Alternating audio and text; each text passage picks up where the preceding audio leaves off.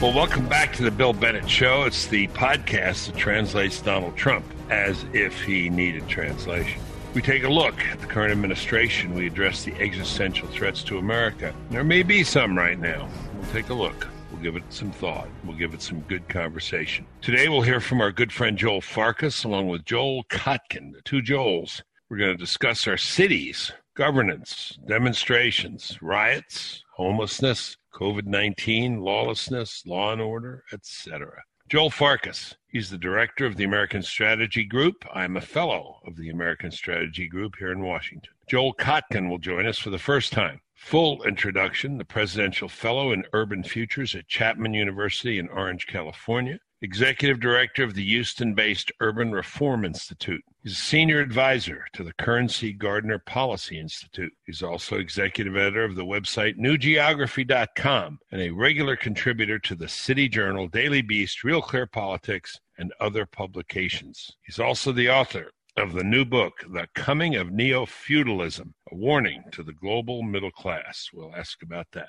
Later on in the show, we'll hear from our friend John Hinderaker. He's one of the founders of Powerline, the president of the Center of the American Experiment, and lives in Minneapolis, St. Paul. Hey, Claude, we got a bunch of emails. Let's uh, let's let's let's listen to one. Tell me what they're writing. You got it. Uh, Kim Pearson uh, emailed in, uh, dear Mr. Bennett, thank you for having Dr. Vizier on your podcast. I appreciated his. That's Dr. Vizier from Canada. Yeah, exactly. I appreciated his insights uh, very much. Here in Ohio, uh, OHIO, uh, oh, we haven't, yeah, we haven't yet got the word about Kate's uh, 12 schools for the fall. I think it's very important that the schools open back up. My grandchildren just finished uh, for the year. My daughter-in-law's observation is that the teachers started off pretty strong with virtual school, but haven't been uh, phoning it in for the last yeah. few weeks. but have been phoning it in for the last few weeks, I should say. It must be hard for teachers too uh, uh, to adjust. Dr. Vizier's comments about the uh, incessant news concerning the virus ring true for me. I can tell when I've watched too much. My anxiety, anxiety level goes up. If I'm honest, I know that part of what I so enjoy about my daily walk is the quiet. I just, here we go. I just came across your podcast three weeks ago. It's so informative. The, the occasional joking with Claude is enjoyable too. Thanks, Kim Pearson. I'm joking with Claude. Yeah, I guess we do. We like uh, to have fun. Um, yeah, good, great. Well, please continue to tell people. I look, the schools thing is a scandal. It's just crazy, and uh, I, I, I am not shocked to hear what Kim uh, wrote, which is a lot of these teachers started off strong, and now they're just phoning it in. And you're going to see a ton of resistance. I don't care what the numbers are in the fall from the educator groups going back to school, and it's it's embarrassingly bad that that's the case because kids are not at risk and they're not even effective carriers of it to other people. Um, are there a few cases? Sure, but think of the harm that is done by 55 million kids being yanked out of learning. A lot of those math skills are gone. I just, I mean, that's, we could do a whole podcast on this, Claude. Maybe we will. Sure, maybe we but should. Kim, Kim is on it. And if, if they don't reopen the schools, I don't know. You know, if you want to take a real conspiracy view and a very partial view, let the red state kids be educated and the blue state kids stay stay at home. I mean, I, mm. I, I hate to say that because everybody should get a chance at education, right. Right. but I'm worried that in the blue states where you have a larger number of poor kids, poor minority kids, poor kids who are need school the most, they're not going to go back to school. And I think that'll be terrible. You have a very great situation. I don't know if you mind telling the audience about it with your. Oh son. yeah, absolutely. My mom's a retired teacher. We homeschool uh, seven-year-old Manny, and he goes to grandma's house uh, every day, and she, you know, grinds along with the work, along with his cousin Jason, and and and uh, yeah, and so it's a great situation for for him. We're able to do that, but not many people are. And grandma's how old? Grandma is sixty-one. Right. We're not worried about uh, sending Manny to see grandma, right? No. no, no, no, no, And grandma's not worried either. Yeah, that's right. That's that's true of a lot of people who are over sixty. Right. Go ahead, you know. Go ahead. Give me the, she would not give up that child's work for anything, would she? No, no, no, not at all. Yeah, that's no, great. All right, yeah. So we got an email from Dave. I hope I'm pronouncing his last name right. Uh, Cray, Cray, uh, from Grand Rapids, Michigan. Um, and by the way, Dave, feel free to email in and give me the correct pronunciation of your name. I don't mind being corrected. Um, He said, I, I listened to the May 26th podcast where Bill coined the phrase the gloomy party to describe Trump's opposition in 2020. Uh, this contrast to Americans being optimistic sounds like a winning slogan. Please pass that on uh, to uh, the writers for the campaign. Okay. well, you, got a, you, got a, lot of uh, response, by the way, talking about just the optimism and the doom and gloom and gloomy party. Yeah, no, the Democrats are so hangdog, you know? I mean, I you know, we're all going to die from COVID and, you know, it's horrible and everything's, the country's falling apart. And, you know, it's, it's just, you know, who wants to vote for that? Right. I mean, if you think it's true, you want to vote for something sunnier, more mm-hmm. optimistic. But, well, good. I appreciate that. I will try to keep my optimism. Look, as I tell people, I am a theoretical pessimist. I am with Isaiah in the Old Testament. You know, it's all wind and ashes in the end, all the creations of man. But operationally, I'm an optimist. I get up in the morning and how can we make things better? You know, how can I be a better father, husband, citizen, mm-hmm. host of a show, colleague, boss, mm-hmm. more patient? Great one. You've been a great one and very patient. Never any problems. But anyway, yeah, no, I just think, you know, I was just watching Jake Tapper, whom I knew years ago, is a cheerful, fun, interesting guy. And this Mr. Gloomface, just Mr. Unhappy. It's an unhappy party full of complaint. As I said to the president, I don't mind repeating this, I'm not going to tell you the rest of the conversation. It's in the context of talking about COVID and all. Just say to the press one day, Mr. President, are you people impervious to good news? Can you just not take any good news? Like numbers, the fatality numbers are going down, not up. Anyway, uh, he, he appreciated it and said said said a version of that the next time he was with the press. Good, thank you. Thanks for that email. Keep them coming. Yeah, our buddy Don uh, Ugliano uh, says, uh, switching directions a little bit. Bill, your eyes and emphasis has been on the China flu.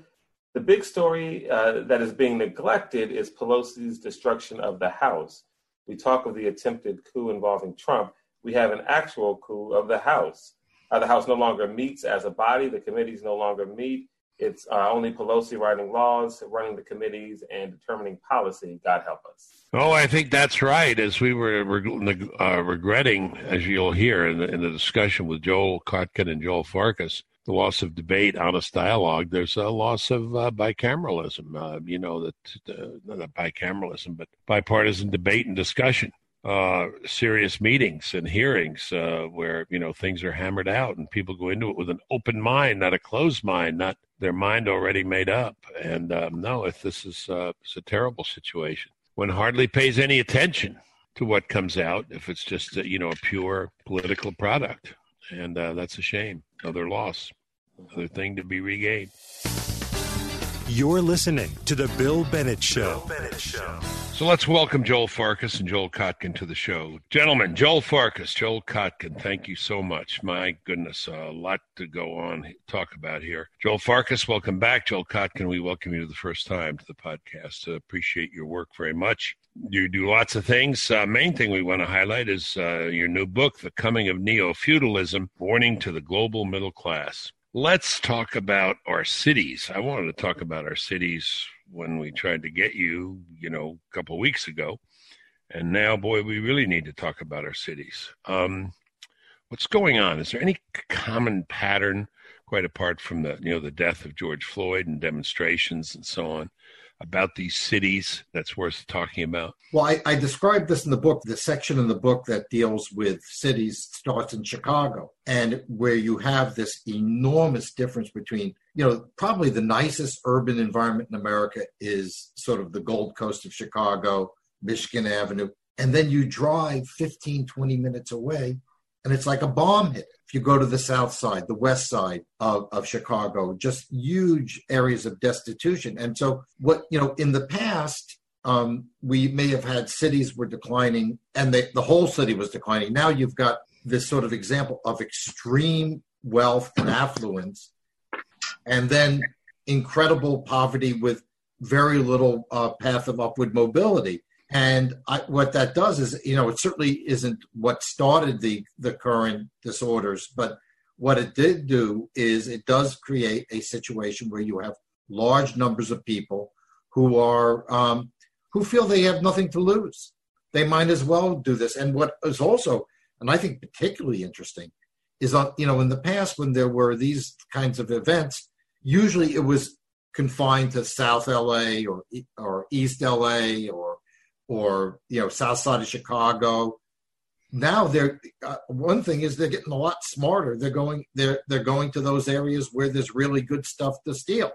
Uh-huh. Um, mm-hmm. And we didn't see that before. The other big difference is the fact that there's such involvement by white radicals. That I mean, they were there. I mean, I have. I'm thinking of my experiences covering the 1992 LA riots.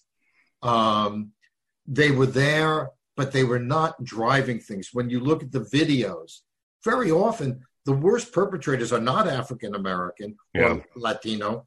It's these yeah.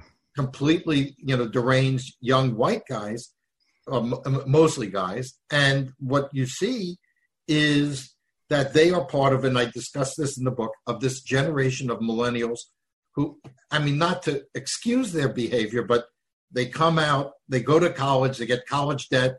There were no decent jobs. They got hit in 2002, uh, 2007, 2008, and then hit again. So you've got this this class of disgruntled, you know, white radicals, which is something we just didn't see anything like that in '92. You know, you always had, you know, your socialist workers party types out there, but th- this is this is on a whole nother level. Yeah, you know, it's interesting because uh, I was watching uh, the news last night and uh, came down to Soho and went into Chanel. Uh, the rioters, uh, the looters, and uh, someone told me in Washington, after leaving Lafayette Park, a number of people went up toward Chevy Chase, Maryland, uh, you know, very wealthy suburb. So what you're what you're describing is true. Joel Farkas, I invite you to comment whenever you want. I think you got to force your way into this conversation because these are uh, we talk. I know Joel Kotkin talks. I've heard him talk a lot and want him to talk a lot. But uh, anything you want to add to that? I'm not going to do this every time, but just count on no, you. No, no, I'll, I'll dive in. Uh, Professor Kotkin um, is is one of the great uh, chroniclers of these items today in the United yeah. States. But what we have is a disintegration of urban areas. Mm-hmm. That doesn't mean if there's a disintegration of the United States, which is we can't lose sight of that. There's 19,000 municipalities in the United States. We're watching the results of urban areas disintegrating. And this has been going on for at least 50 years, not just last week. Um, and, uh, you know, we see it in homelessness. Homelessness is not pervasive around the entire United States. It's the top three places are New York, Los Angeles, and Seattle. And most of the homeless people come from those areas. They don't come from all over the country. And and and and there's a there's this there's this belief within the leadership, whether it's the uh, the, the political leadership in these cities or the uh, the business leaders, that they're the center of creation. They're the center of of innovation. Um, I, I, almost I almost chuckle about a year ago the LA Times had a had a had a headline. Uh, LA became the most homeless population in the country. LA became that. They had a new new title, and then they continued the headline. But LA is still a national model. Yeah. Um, it, it's just it's just hilarious that these cities cannot look at themselves and say they have a problem, but the United States itself is really the, the, the middle class of the country in the center of the country. Um, they're making choices right now, and they're making good choices. We have to acknowledge that. I want I want Joel Kotkin to comment on that. I'm glad you opened that up because before we had these demonstrations, riots, whatever, uh, the trend there were trends going on in these cities. Uh, Joel Kotkin, people leaving, other things. What trends were wor- worth identifying already going on in these cities, which may be exacerbated by either the COVID 19 or um, the, the, civil unrest and, and the like? Well, I think there are several things. One, uh, as Joel suggested, um, uh, although there was a you know somewhat of an urban revival uh, that took place, let's say between let's say the 90s and and 2015 or something. Uh, the vast majority of Americans live in suburban or small town environments. Uh, 80% of the metropolitan population lives in the suburbs. Um, I mean, that, I think that that is something people don't know. What has happened in the last three, four years is our big metros, who were the ones most assertive about their centrality to everything, um, have actually started to lose population. Uh, Chicago, Los Angeles, and New York to start with.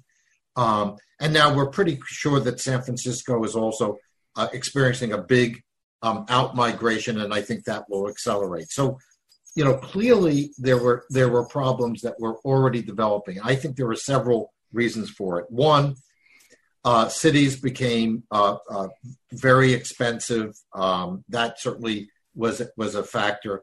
It was built. They were building overwhelmingly um, very small apartments, not the kind of single family homes that Joel builds. They were building places that were great when you're 22 years old. Uh, probably not someplace you want to raise a family in. So you had that. Then you had the fact that the millennial generation, which was a very big generation, got uh, got older, and they decided that they actually wanted to move to the suburbs, which is all what all the numbers are telling us. Then you have a crazy political environment, and I I think this is very relevant for the last four days and also for COVID. The most extreme lockdown policies are almost all in deep blue cities. Lots of reasons why blue cities and dense cities were uh, more uh, vulnerable, but this has accelerated the economic decline of of uh, many of these areas. I've been doing interviews in East LA, South LA with business owners. They're desperate. They they feel that they're they have no hope. This is the bulwark of those local communities. And then I think you have to add to all this the the fact that city administrations, and oddly enough, you know, when you mention which cities have the worst problems, they all are ruled by more left wing, a sort of new kind of left wing politician who, for instance, thinks homeless people are it's okay if they defecate on the streets or shoot up in public, that that's yeah that's okay. Yeah. Or the crazy stuff that we have here in California, where a a theft of less than a thousand dollars isn't even a felony. Yeah. And so you literally have gangs going around with calculators so that they they can take less than a thousand dollars worth of stuff. Yeah. Um, so there's this sort of like a permissiveness towards criminality, and then they're releasing criminals on the streets as well in in large right. numbers. So what do you think is going to happen? Now, I personally, I'm not a conservative. You know, my heroes are people like LaGuardia and Pat Brown and Harry Truman and, you know, Bob Lanier and, um, you know, uh, was former mayor of Houston. We don't have that kind of social democrat, yeah, you know, that's right. liberal anymore, whose goal is how do I make life better for the for middle class and working class people? Could you imagine what what LaGuardia would be saying to homelessness on the streets and disorder. I mean, LaGuardia was very liberal politically, and oddly enough, in my family, my grandfather was a Republican and my grandmother was a socialist, and they both voted for LaGuardia, um, who also married my parents. So, um, so I, you know, I think that there is there is a whole great tradition of urban liberalism that has been replaced by something really but, pernicious. But LaGuardia, you say, you know, you're not a conservative. He would have done it differently. But if he had spoken his mind about homelessness, what would he have been called, Joel Kotkin? Well, in in those days, they would have considered it common sense. Applauded him. But what would he be called now? It would it would be called reactionary and yeah, sensitive. Sure. Okay.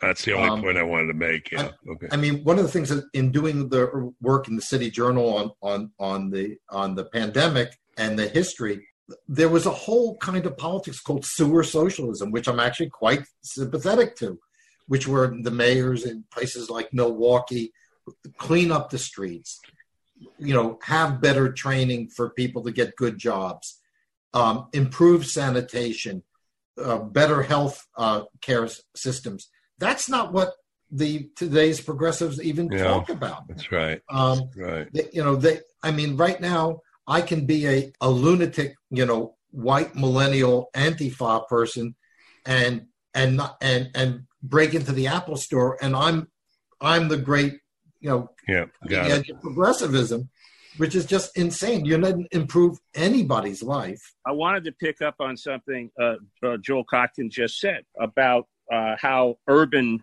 urban political leaders react towards uh, the middle class today. That's true. But the middle class, the center of the country, for, for more than the last 50 years, it has been a pejorative to say, I want to be a middle class U.S. citizen.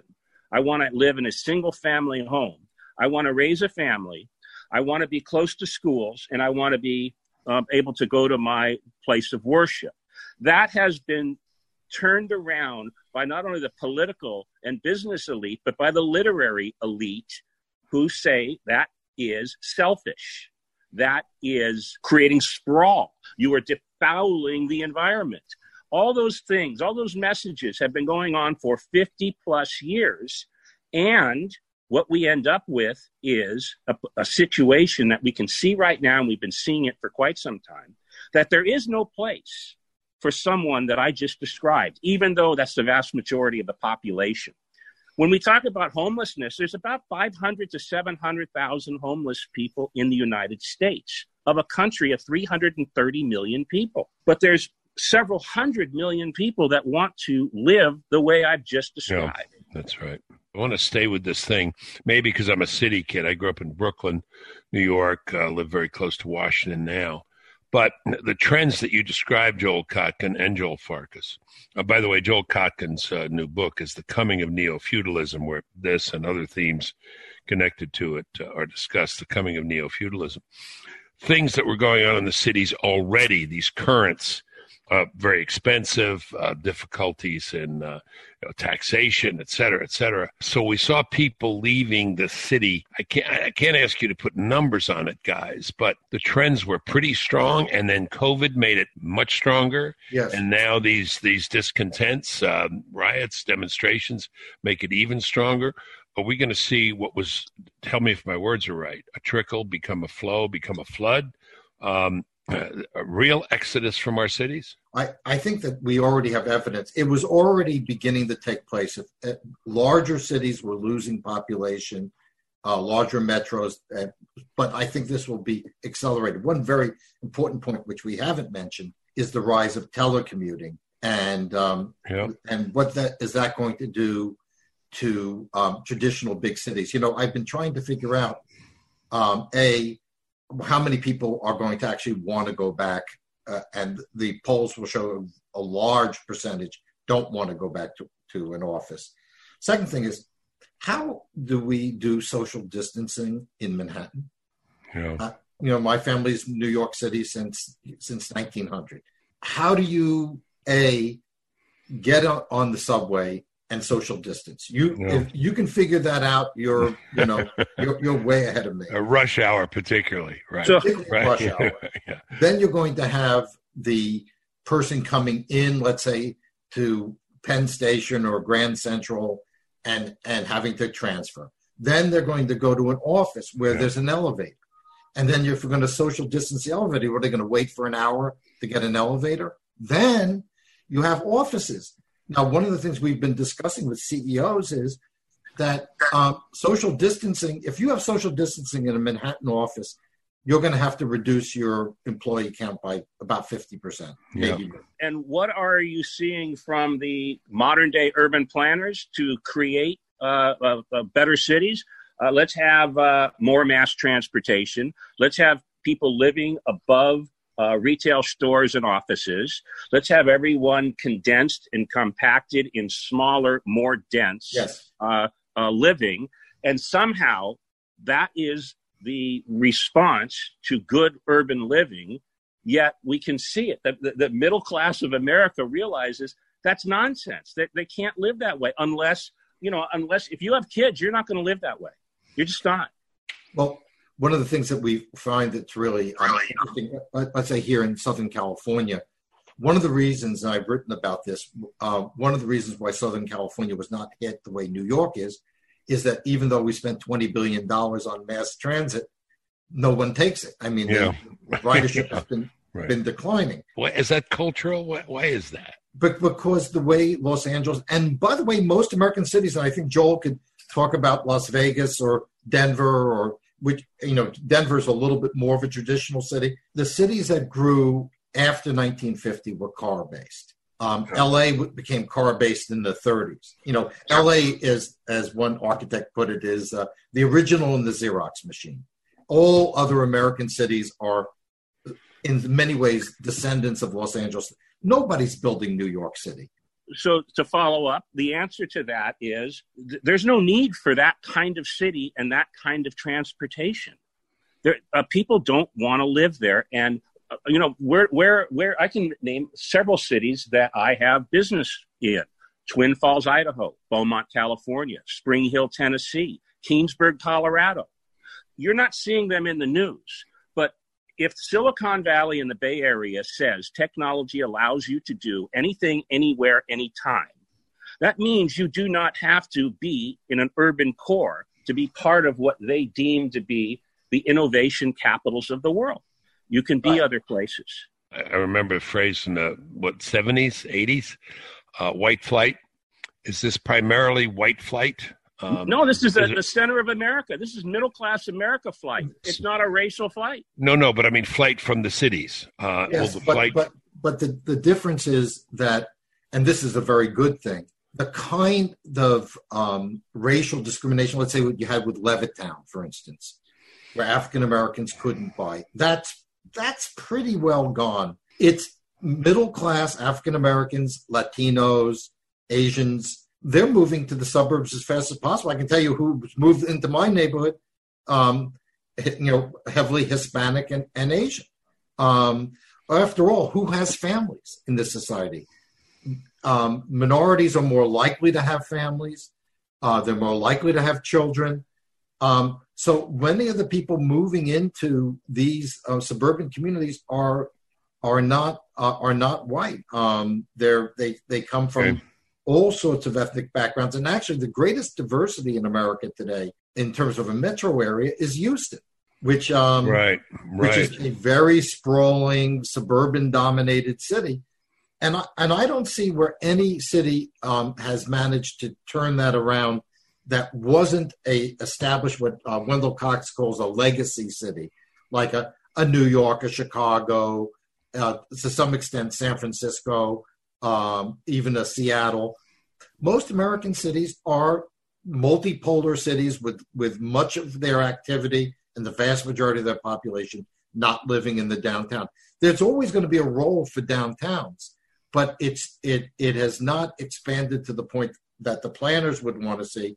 And I think one of the interesting things about the last four days, and really tragic, is that you no longer can say, "Hey, if I live in uh, in uh, West Hollywood, or I live in uh, in the Fairfax district, or if I live in Uptown Minneapolis, oh well, you know, it's horrible that these things are happening, and maybe I can smell something from five miles away, but it's not going to affect me. I mean, I remember living in the Hollywood Hills during the LA riots and looking out and seeing fires in the distance.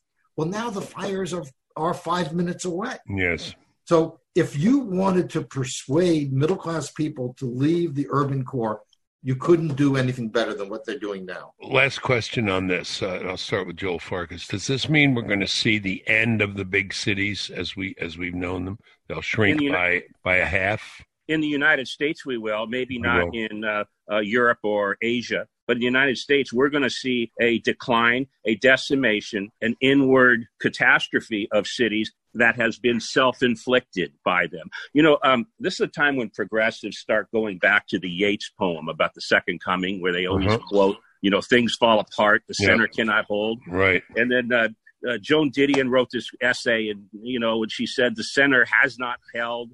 And then her, her nephew made a documentary uh, recently of her. The center will not hold. I mean, so this right. this literary attack on middle class in the center of the of, of, of, of society. Well, they're all wrong. The center is thriving. The center is thriving because they are leaving and not listening to the edicts from the intelligentsia that has attacked them. They just attacked them. Okay. Okay. Joel Kotkin, is that a great loss to America? You and I are both uh, city boys. Well, first of all, I, th- I, don't think the cities are going to go away, but if they want to survive, they're going to have to reform. Mm-hmm. We forget that in, in 1920, Manhattan had two and a half million people. In 1950, had one and a half million people. In 1950, Manhattan was the capital of the world. There was probably no period where New York was more important than 1950. So what what happened was you can make cities better and de-densify them. Um, and so I do think that there's some future for that. But one of the big issues, and I think uh, Joel Farkas uh, touched on this, is that because our media is now so concentrated in a few places, and because most media in America now is owned by you know basically tech oligarchs and people like Bloomberg, what we've seen, and this is what I find tragic, and I don't know how you deal with it. When I was coming up in the newspaper business, in the, mostly the Washington Post, but there were great newspapers all over this country. The Kansas City Star was a great newspaper. The Louisville Courier was a great newspaper. Um, you had the LA Times was a great newspaper. The Denver Post was a pretty good paper. So you you had voices from the rest of the country. Now we have such almost all the news is national. Even like our little uh, Orange County Register, it's mostly New York Times and AP. It's the same voice that you would get in, in San Francisco or in uh, Manhattan. And so the the voice of the world that Joel's talking about is kind of like, you know, it's like when Jean Paul Sartre talks about if a tree falls in the forest um, and nobody sees it, did the tree fall? There can be massive movements of people. There could be places that are thriving. But if the media decides they're not going to cover it, we didn't know it happened. Yeah. So how we get the, the, message about what we're doing to a, a, mainstream audience, I think is is a tremendous challenge. What part of the? I want to come back to the Farkas, the Joel Farkas uh, hypothesis. Uh, the cities may be, may be failing, but the country's rising. What part or percentage of the country lives in large urban centers, Joel Kotkin? Um, the the urban core, it's only about 10, 10 to fifteen percent of the metropolitan population. Okay. Which is which is the you know the majority of the population. So you know maybe if you extend it, let's say even into sort of older suburban adjacent areas, maybe ten percent. Okay. 15% at the most. And you agree with uh, with Joel Farkas that uh, that even the decline of our cities or the exodus from our cities does not necessarily mean the decline of, of America? No, I mean I think what we need to do is to to begin to look at developing, if you will, cities in the periphery. Um, you know, like I'm thinking of of uh, places like the Woodlands outside of Houston. Uh, I'm thinking, you know, building new cities. You know, we used to do that as a country. We used to build new cities you know, I know Bill Gates is talking about building something uh, outside of Phoenix. Um, there are a, lot of these um, exurbs that, that Joel talks about that are becoming in themselves their own urban center. You know, they may have some arts programs, they may have decent shopping. Um, as they attract ethnics, the food actually begins to get decent. Um, you, know, you, you, you know, when I first came to California, when you drove from New York to, to the Bay Area because I went to school in, in the Bay Area. Um, you know, sometimes you couldn't get a good cup of coffee until you got to San Francisco. Yeah. Um, you know, th- this is a very different world. And then you add to it the ability to work remotely and then the ability to order goods that used to be only uh, the, that you could only get in Manhattan, San Francisco. Now you you can be in in one of the one of the exurbs of Denver and you have access to the same series of goods that somebody in Manhattan has. Good news, Joel Farkas. Yes, yes. Now, I think there's going to be some politically interesting things happening. A, we're going to see in the next census a huge shift to the to red states. I think they'll have more votes, but the red states themselves are going to have to change because as you get people who came from the Bay Area or LA or New York to some of the communities that Joel's building, um, the politics are going to have to change a little bit. You're not going to be able to go to the kind of, you know, maybe hard right politics that we used to see in these same areas just because the the new generation uh, may not buy at least some of that. And, yeah. and that's and, that, and that's true. However, when you're building communities in the areas that uh, uh, Professor Kotkin is describing, um, it goes back to uh, uh, his comment about the local newspapers.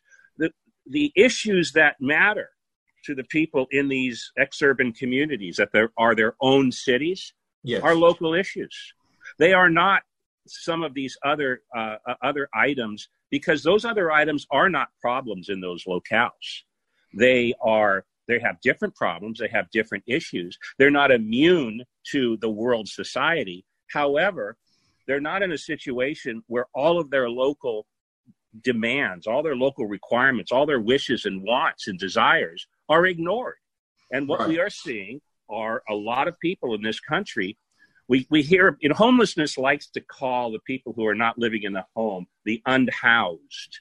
It's a nice new phrase. Well, these are, and we're hearing today about uh, uh, criminal justice and the unheard. Well, there's 200 to 300 million unheard middle class center people in this country. And they are not looking to somebody else for their answer. They're making these choices on their own. We, we, we have the data. I'm, I hear them. I listen to them. I build for them, but it's for them, not for me. I'm not, I'm not running for office. I'm providing something for them so they can have the community that they want. Will that future, Joel Kotkin, that Joel Farkas just described, be more like what he just said uh, in these other than urban centers? Or will the cities reform, improve themselves, get better, create more woodlands? Or is the future much more uh, dispersed, I guess is what I want to say? I um, think that, yeah, yeah, I, I think the future is going to have to be dis, you know dispersed unless we, unless we commit ourselves to you know, sort of this, you know, you can almost call it the fantasy of lock of permanent lockdowns and um, yeah, and and and sort of green urbanism where we don't allow suburban development. You know, Joel Farkas is out of business and, and maybe um, sent to the gulag. Um, uh, you know, um, you know the the um, tarred and feathered. Because what we see now in let's say here in California is people are moving to the Central Valley Inland Empire. If they're not leaving the state, that's where they're going. And yet the state is insisting that they have to live in denser uh, places and they they won't allow anything to be built where people will drive, which of course is 95% of the population. So unless cities adjust to the new realities, people are going to leave. Now, in some states like California, it may be very hard to escape. Um, in in other states, it may not be as extreme. Um, uh, but but I think that that you're you're going to see greater dispersion. I want to just say something about this in the in the history of this you know, this country. One of the beauties of and de Tocqueville wrote about this of America was that there was, as he said, the, the intelligence was scattered all over. Yeah, and yeah. he could go. Yeah you know, whereas Agreed. let's say in France, for instance, if you're not in Paris, you're just, you know, you're just nowhere. I mean, everything else is Peoria. You know, um, for, uh, Paris is completely dominant. Same thing's true in the UK now with London. Um, what we're seeing is that people in um, in the United States, all these small cities. I've been doing a lot of work on small cities. They're getting young millennials are moving to the small cities. They're moving to the exurban developments. Um, and um, and this is reviving what de Tocqueville saw.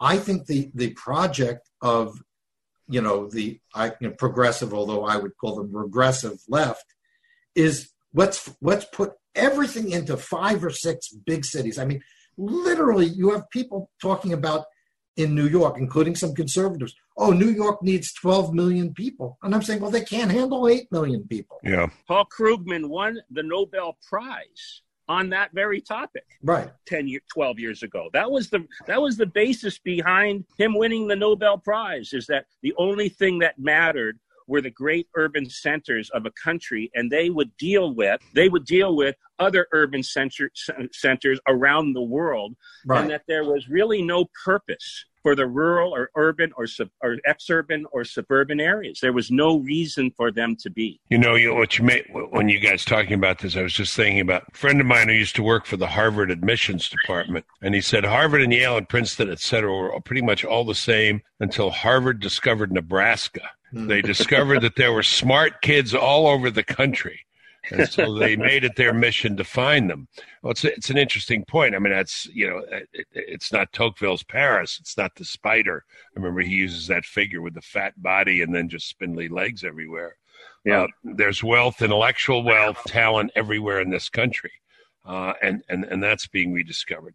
Um, a great point. I, I, I, want to add one. Uh, one yeah, please, Joe Farkas. Yeah, uh, and, and, this is a, a, a nod to uh, uh, Joel Kotkin's new book about neo feudalism. That's what I was just going to ask. George Orwell in the 40s wrote about this, and, and he actually wrote about Yeats. He said his ideas, his themes are feudal.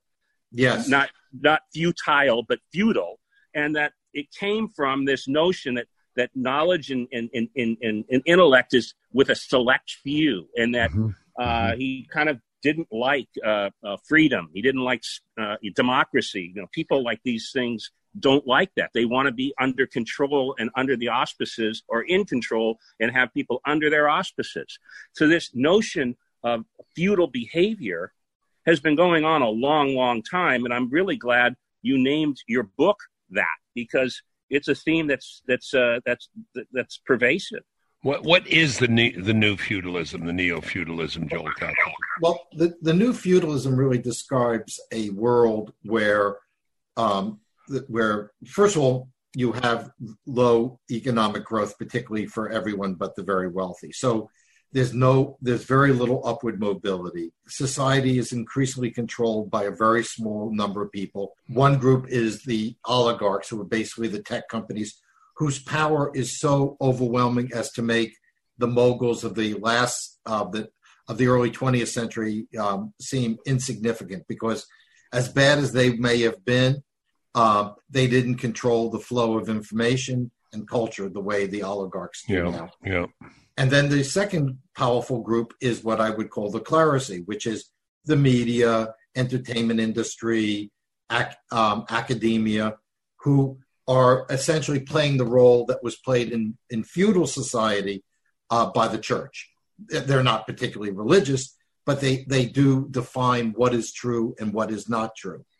Um, and one of the things that's characteristic of a feudal society is a a lack of mobility in the middle class, which I would call the yeoman class, which is the small property owner, the kind of person who might buy a, um, a house from Joel Farkas. Um, and then the, the group that we're now seeing on the streets, which is this large serf class. Young people in particular, including white young people, who feel they're never going to own a business, they're never going to own a house. They have no stake. This is where I have problems with a lot of conservatives who think, well, the market is sufficient. You know, the market is God. Well, the market is not God. You know, the the the the fact of the matter is, you can't have a democratic society uh, that functions if if property is in the hands of very few people, and that the more younger people and minorities and immigrants say, "There's no way I'm going to have the American dream." I, my argument is, why not vote for Bernie Sanders? Yeah, yeah, understand. Why not vote for whoever's going to give you the most stuff you could possibly get? So what you get in a feudal society is uh, what Marx called uh, the proletarian alms bag.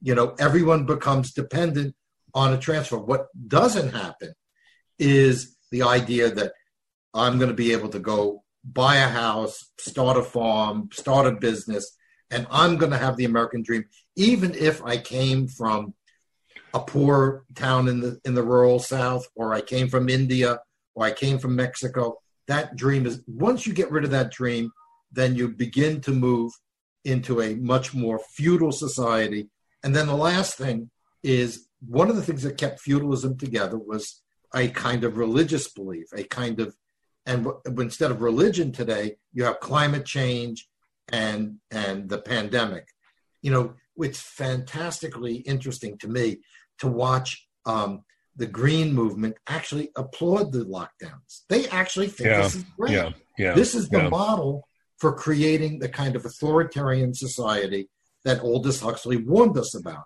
Right. I don't think we're headed to 1984. I think we're headed towards Brave New World. Yeah, no, I've always thought so. I thought when Neil Postman was writing his book that it was much closer. But I want to ask Joel Farkas neo feudalism is not our future if there's more Twin Falls and Tulsas than New York and Chicago. Is that right? Isn't that right? No, it's exactly right. And we know that if you a family or or individuals who who rents an apartment, their net worth is very very low. Right. We know that people who own a home, their net worth generally could be as much as 20 or more times higher. We also know that um, that wealth created for average, normal, center, middle class people. The greatest wealth that can be created in their family's history is property ownership and home ownership. And we also know that a lot of progressives over the years have attacked homeownership as, as a selfish, individualistic uh, a, right. a, way of life. Right. And, and that singularly, in my opinion, singularly over everything else we could talk about, is the biggest attack on minorities and middle class U.S. citizens. Mm-hmm. Minneapolis is well known for having eliminated single family zoning. Right. Uh, That's right. And L- LA is actually considering it. To me, it's really an attack on aspiration. And sure. what we want is we want society to be ruled by the aristocrats, the tech uh, um, oligarchs, the clerisy, and everybody else becomes a serf and and and has no ability to to gather property. The a great irony politically is going to be: Will the oligarchs realize that someday the AOCs of the world are going to go after them? Oh, uh, you know.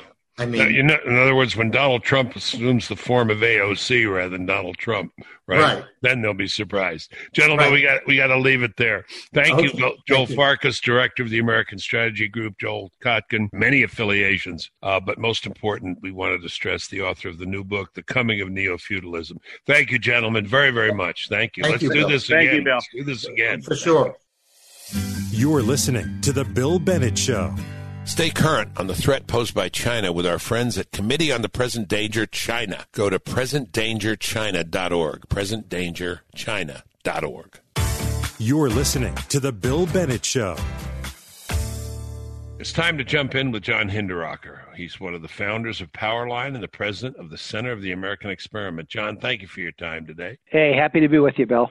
So, you know, we're trying to get you, and we've had you on before, and of course, the only topic we were talking about was COVID 19. What happened to COVID 19? Yeah, I guess the face masks aren't quite so important anymore. All of a sudden, that's uh, it's kind of gone out the window. It's amazing uh, to think that people were threatened with arrest for not social distancing in New York and other places, and then you see these pictures of these peaceful protesters plus uh, and uh, no enforcement. I saw some some joke was going around. Anthony Fauci said, "No more than ten looters at a time in the store, please." So, but I mean, it suggests, doesn't it kind of suggest the lightness, or in some ways the evanescence of the whole COVID thing? I mean, as a serious thing, people died. I know that, but the hype was so intense. Isn't this Bill, a kind of proportional I, response? I'm an outlier on this, Bill and and a lot of it really comes down, I think, to what you happen to be afraid of. You know, one of the things I learned a long time ago is that everybody's afraid of something, but it's not the same thing. And there are a lot of people out there who personally were really afraid of COVID 19. I looked at it, I looked at the symptoms, I looked at the data, and I said, well, you know, it's a it's a disease, but it's it's not a real bad one. I mean, here in Minnesota, over 80% of our deaths right, have been people right. in nursing homes. And and that doesn't mean that COVID nineteen was even the cause of death. It just means that they were diagnosed as having it, you know, when they died. So I always thought from the beginning, Bill, that the that the reaction to COVID nineteen was just a gross overreaction. And I think it's been kind of clarifying with, with the riots going on around yes. the country. It kind of shows what people really care about. You know, like you were saying. I mean, all of a sudden, uh, there's something going on that's a lot more serious, and nobody's talking about, you know, uh, social distancing. Right, right, right, right. A clarifying moment. Well, well who was that uh, actress on uh, Saturday Night Live? Roseanne Roseannadanna. I can't remember her real name, but remember she yeah. said, "Oh, never mind, COVID nineteen. Yeah. Oh, never mind." But I mean, yeah. and and uh, yeah, no, I think the most amazing thing, you guys did so much on this on Powerline, indebted to you, was uh, when you started to point out the age, average age of people who were dying from this, and uh, and then I read somewhere just the other day that um, 60, 70% of the people who died, people predicted would have been dead within two years uh, without uh, the COVID 19. Plus the mystery, this whole funny business of if you die with COVID 19, it's classified as dying of COVID 19, which is a little suspicious. Yeah, I mean, there was a the senior doctor in the Illinois Department of Health. They were doing a press conference, and she was the most blunt about this of anyone that I've seen. You know, she said, "Look, we are not saying when we classify a death as COVID-19, we are not saying that was the cause of death. Could be a person who's in hospice care dying of cancer." Right but if he if he's diagnosed as having COVID nineteen at the same time, you know he goes in that category. But we are not telling you it's the cause of death. Yeah, no, that's it. That's it right there. I, let me conclude this part of the conversation with you by by telling you this because it kind of summarizes it. I was talking to a publisher who said you need to write. I saw your columns on on COVID, and you and or you and Seth Leibsohn need to write a book about this, uh, pointing out that how this is resolved and whether the economy comes back and where we are in COVID 19 will probably largely determine the outcome of the presidential race. And I thought, okay, this was, you know, three weeks, three weeks ago. Okay, talk about it. Got a call yesterday. Well, actually, we're thinking what will determine the outcome of the presidential race, fill in the blanks, John, is not the COVID 19, but the resolution of what's going on in our cities how fickle and Bill, it's only June. You know, November's know. a long way off. We could have something else determining the election before we know it. Right, right. But until that occurs, let's talk about this. Minneapolis was sort of sort of ground zero uh, on the on the demonstrations, riots, etc. What's the situation now? Well, I think it's calmed down, Bill. I think the looting and arson uh, and rioting have diminished over the last three nights because our governor finally uh, called out an adequate National Guard force of several thousand guardsmen, and you know they've cracked down on the on the rioters. And of course, you can only riot for so long. You know, there's a there's a natural life to these things, and so I think as of as of last night, it's pretty much quieted down. But it was it was horrific. It really was. I mean, on the first night of rioting, there was virtually no police presence there was a seven-story building under construction that was that was going to be subsidized housing when it was completed. The uh, rioters set it on fire. It burned to the ground. You probably have seen pictures. It was yep. a spectacular fire. They looted a Target store uh, nearby on, on Lake Street in, in, in Minneapolis, and um, and just devastated, you know, countless small businesses in, in Minneapolis and to a lesser extent St. Paul. And then the second night, the rioters actually took over the third precinct police station in Minneapolis. Yeah. They drove out the police officers and they burned the precinct station to the ground. And that night, our governor, about two o'clock in the morning, gave a press conference, and he said that the mayor uh, of Minneapolis, his, his efforts had been an abject failure, and that he, the governor, was going to take over. Well, the next night, you know, things didn't get any better. Uh, and then finally, after about four nights of, of, of rioting, uh, the governor got enough uh, National Guardsmen in, into the mix, and, and plus, I think there's just a natural cycle. You know, you can't you can't keep rioting forever, and so now things are, are, are pretty peaceful. But the damage that has been done in in in multiple ways, physical damage and other other damage, is just incalculable. What's the theory here, or was there a theory? Um, I, I, was saying uh, this morning, last night, we saw the president walk to St. John's Church. And, you know, I was asked, uh, well, what, what about this? I mean, he said, I'm the president of law and order. Uh, I said, well, he is, and he has that responsibility. And of course, law and order will obtain. I mean, we will have law and order. That's a requirement. Uh, pause from the from the questioner. Well, is that so important? when did that stop being the sine qua non? I mean, is, is, was that your governor's problem? Do people actually think maybe it's not what it's not a sufficient condition of a good society, but it's a necessary condition of a, a good society, isn't it? Well, here's what I've noticed, Bill. We were talking earlier about, you know, clarifying moments when you find out what people really care about. I think you can apply that to the looting and the rioting because uh, there are a number of people on the left who are encouraging the looters, encouraging the arsonists, you know, cheering them on. And then all of a sudden, oh wait a minute, the rioters are, are arriving in my neighborhood. I actually did a post on this yesterday on, on Powerline, a couple of examples of, of left wingers on Twitter who are cheering on the looters and then oops, wait a minute, they're looting my office or they've come to, to my gated community and then all of a sudden it's a totally different story. Now story now they're animals, you know, and the police yeah, have to yeah. crack down on them. So so I think everybody knows that law and order is important when it comes to you and your family and your house, right?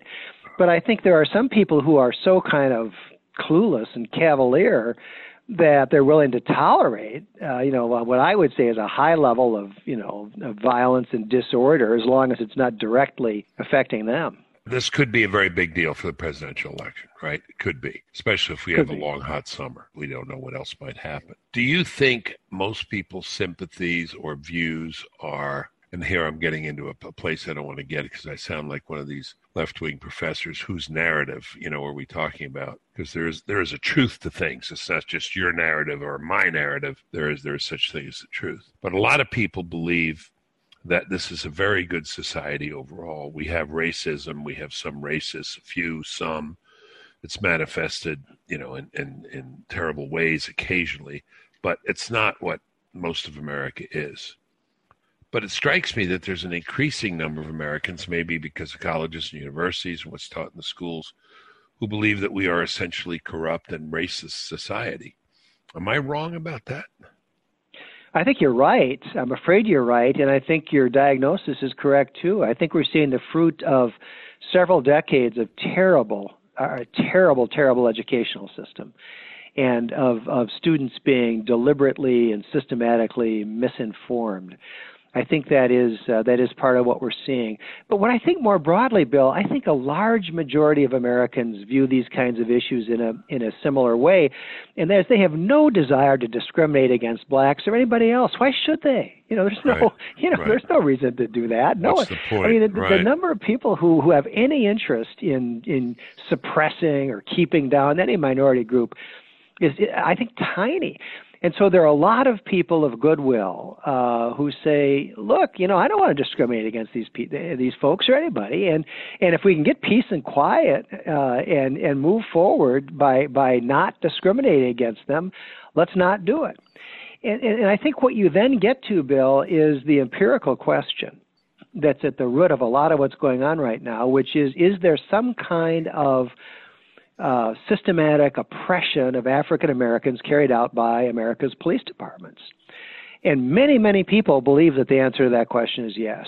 And so when you have something like the death of George Floyd, people immediately fit it into that narrative and they say, here we go again. It's racist police officers murdering uh, a black American. And, and, and many, many people uh, fall into that.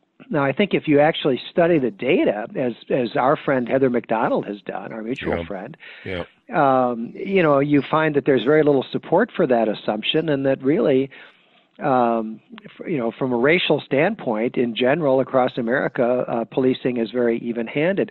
You know, we we had a terrible fiasco in the Minneapolis Police Department two or three years ago when a an officer, uh, for no apparent reason, I mean it was inexplicable, shot a 40 year old woman uh, was standing there in her pajamas, who was the person who had called the police. Yeah, remember that.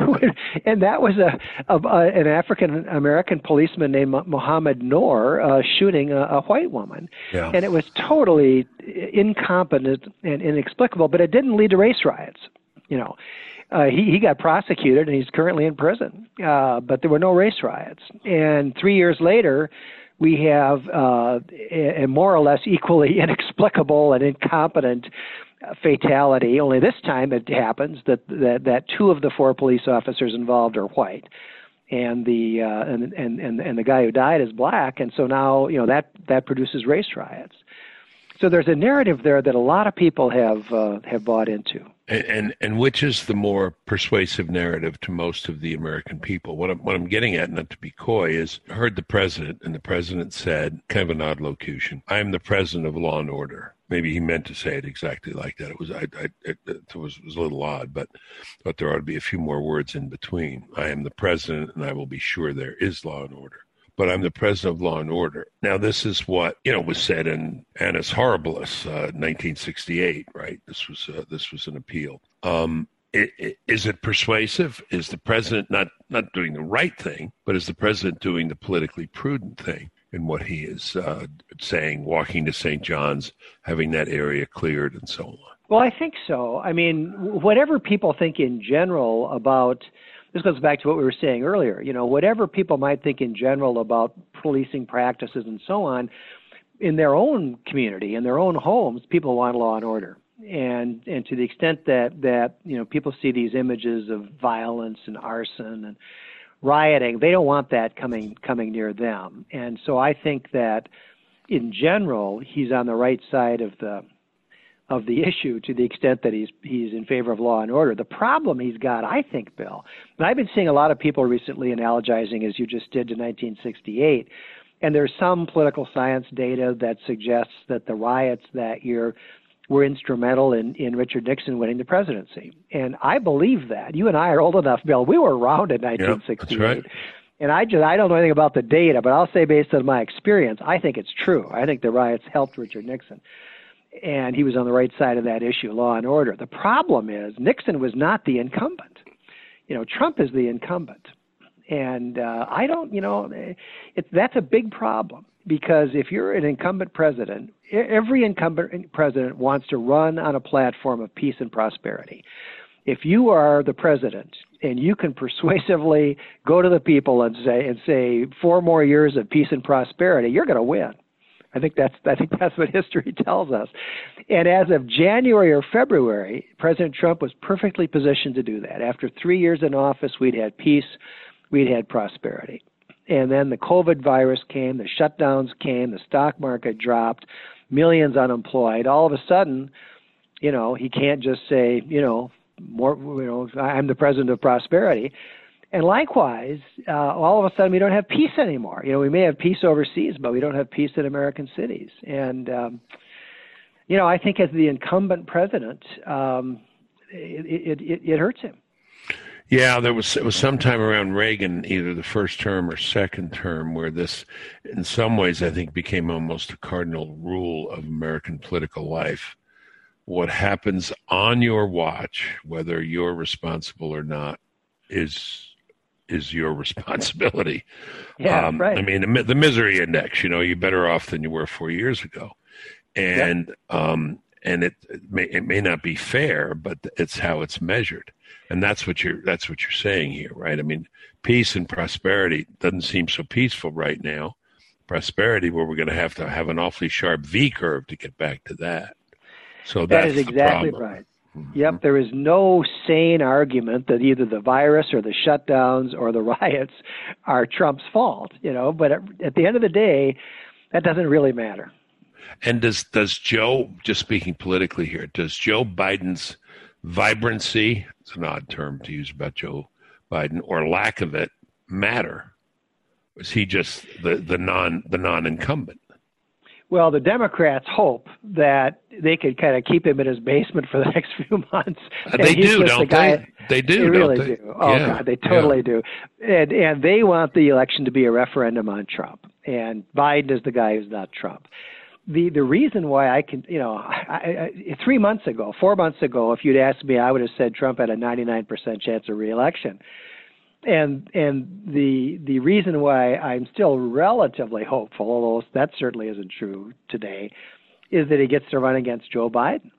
And the Democrats can't hide Joe Biden in the basement till November. I mean, the man is visibly of diminished capacity, and he was never the brightest bulb to start with. You know, I, I think it's going to be a very strange election. Yeah, I'm, I'm, I'm just absorbing the point you're saying. I think they would like to keep him under wraps but they're putting him out there now, and and we'll see.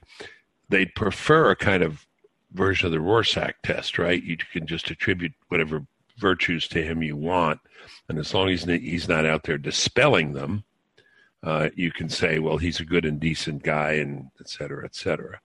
And that's and that's Trump's problem. And and does Donald Trump also make problems for himself? He does, right? I mean, I, I, I like Trump. He, he does.